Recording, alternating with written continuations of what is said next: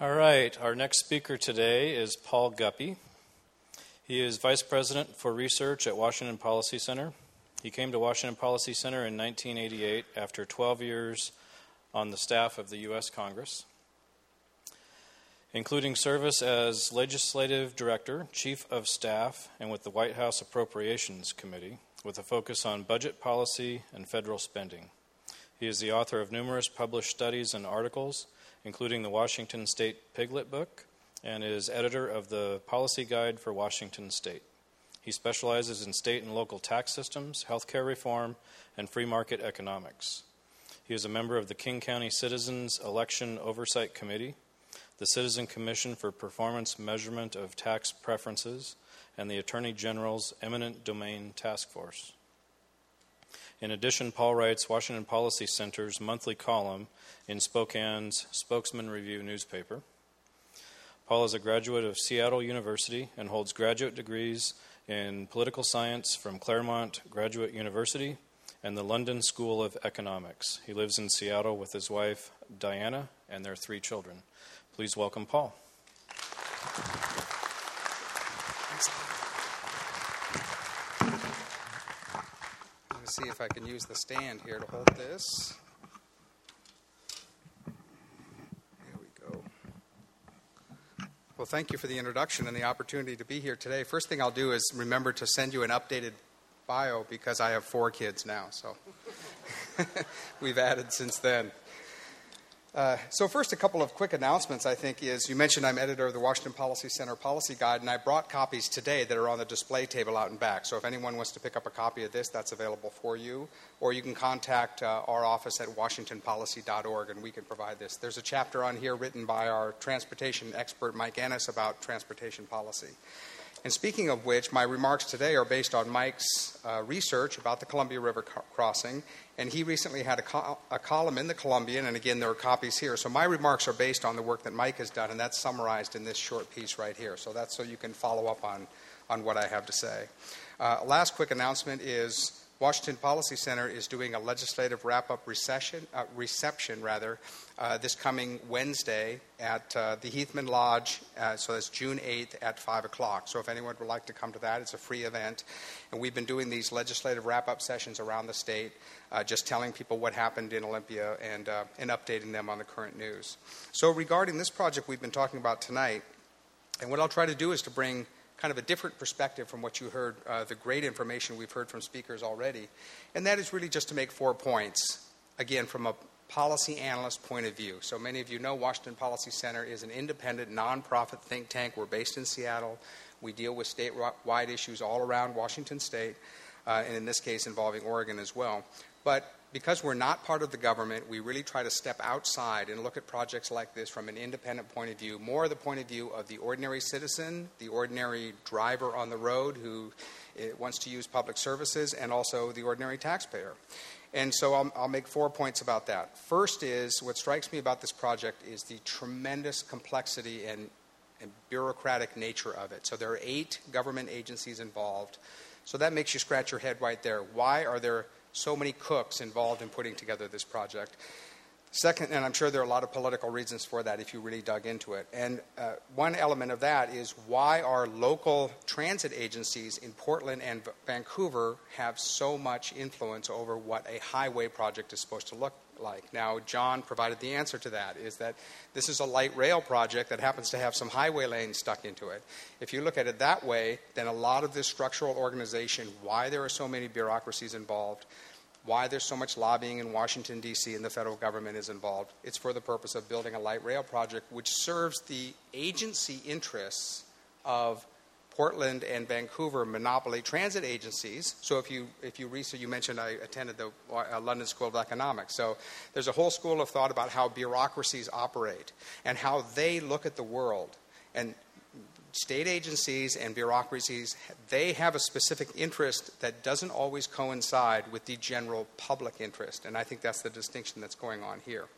So that brings us to you know, how, they, how we build projects today. The focus with the Columbia River crossing, I, again, from a policy point of view, the mission focus is not on serving the public interest, serving citizen mobility, whatever mode that might happen to be, or serving general freedom of movement in our society. What's interesting about this project is because it involves two states. So I'm sure most of you know that back in the founding of our country, the Constitution specifically says that we don't want to erect economic barriers, tolls, fees. I mean, I don't mean a user fee, but taxes, import fees, or other restrictions among interstate commerce. So what we end up with is a massive national uh, economy involving 50 states and the free movement of people and goods. Uh, the current bridge, uh, over $40 billion in freight cross the bridge every year. 500 ships a year are served in the port of Vancouver, uh, which connects this region to the entire world markets. These are the public interests that, I, that this project should serve. Again, freedom of mobility, citizen movement. I notice that the specific designs that are being looked at don't accomplish that. So leaving aside just the financing of it, what is it that the public is purchasing? What serves the public interest? No increase in general lane miles, no increase in capacity for the, for the general public, as I mentioned. But, of course, two, you know, the space of two lanes devoted to light rail, which serves a, a, and adds one thirty percent almost a third to the cost of the project, and even by the most optimistic ridership numbers would serve less than 10% of the people that actually cross the bridge. So the mission focus is not on citizen mobility, it's serving the interests of these government agencies that are involved. The second point I would make is uh, we, basically, anytime human beings build something, they face two kinds of barriers natural barriers, which is crossing the Columbia River or moving a major interstate highway from one state to another. That's always been the case. When the current bridge was built in 1917 and upgraded in 1958, the focus was overcoming the natural barrier in order to serve citizen mobility. The second kind of barrier is completely artificial, it's man made. And that is what is the bureaucratic process, the rules, the costs that are added to the project that actually don't contribute to moving people um, from one point A to point B, from one community to another, but again, simply serve the interests of the agencies that are involved. So I did a quick calculation based on the cost of this one project would absorb the financial resources of our society in two states would be enough to complete most of the 143 structurally deficient bridges that are around Washington state. There are over $200 billion in uh, transportation needs, again, in Washington state. So money is being shifted from those needs to, to serve this one project. And I just picked, uh, f- for the cost of replacing the existing bridge and not adding any new capacity for general drivers, you could build the Alaskan Way Viaduct in Seattle, the 520 bridge across Lake Washington, and finish Highway 395 in Spokane. You could do all of those projects for cash and have money left over for what the cost of this project is going to cost. So there are a lot of artificial costs that have been added. Um, my third point is really, and I think this is touched on, so I won't elaborate on it, but just to kind of pull this together, that uh, the, the entire project is really being held hostage to light rail. So the priorities are reversed. What the policymakers are saying is light rail first, okay? Light rail gets the first dollar. Then, if everyone cooperates and goes along, we'll have some general purpose lanes as well for the general public to serve that citizen mobility that I mentioned. So, I, I don't think that light rail is related to actually getting the mission done. Um, so, what are solutions? And again, Mike Ennis on our staff has looked into this. Not surprisingly, there is a better way. Now, I'm not going to address the question of whether the bridge should be replaced. Possibly this one could be upgraded. But what I'm addressing is if a decision is made to replace this bridge, there are models both historically and around the country about how that can be done. Now, a recent model is uh, I 35 bridge in Minneapolis, which collapsed in 2007, tragically. Uh, and the federal government and the state put a focus on replacing that bridge. It's an interstate bridge, get it up and running. It's a, so in 414 days, they had built a brand new, seismically strong, stronger than what was there before, a 10 lane bridge. So they increased the, the capacity of the crossing at a cost of $300 million. So, because of the national impact that that dramatic destruction or collapse of that bridge had, they cut through that second kind of barrier that I was referring to, the, the artificial man made barrier. Suddenly, most of that evaporated when it came to replacing this bridge in Minneapolis. Uh, and here are the specific policies that they followed. Uh, funding was secured up front, so they didn't have the problem that was mentioned about backloading the financing to later on. It's less risky. Uh, they streamlined permitting and environmental reviews. They used a design build concept to build the bridge. Here, Washington Policy Center believes in tapping the competitive uh, efficiency of the private sector, and they did that in Minneapolis. The contractor received $27 million in incentives if the project was completed early, on time, according to safety and design standards, and there were penalties on the contractor if the project was late. This tends to focus the mind of any company that is working on uh, this kind of project. Public agencies do not work under these kinds of incentives by any means. In fact, it, it was also mentioned that most projects are, are over, um, over schedule, over budget.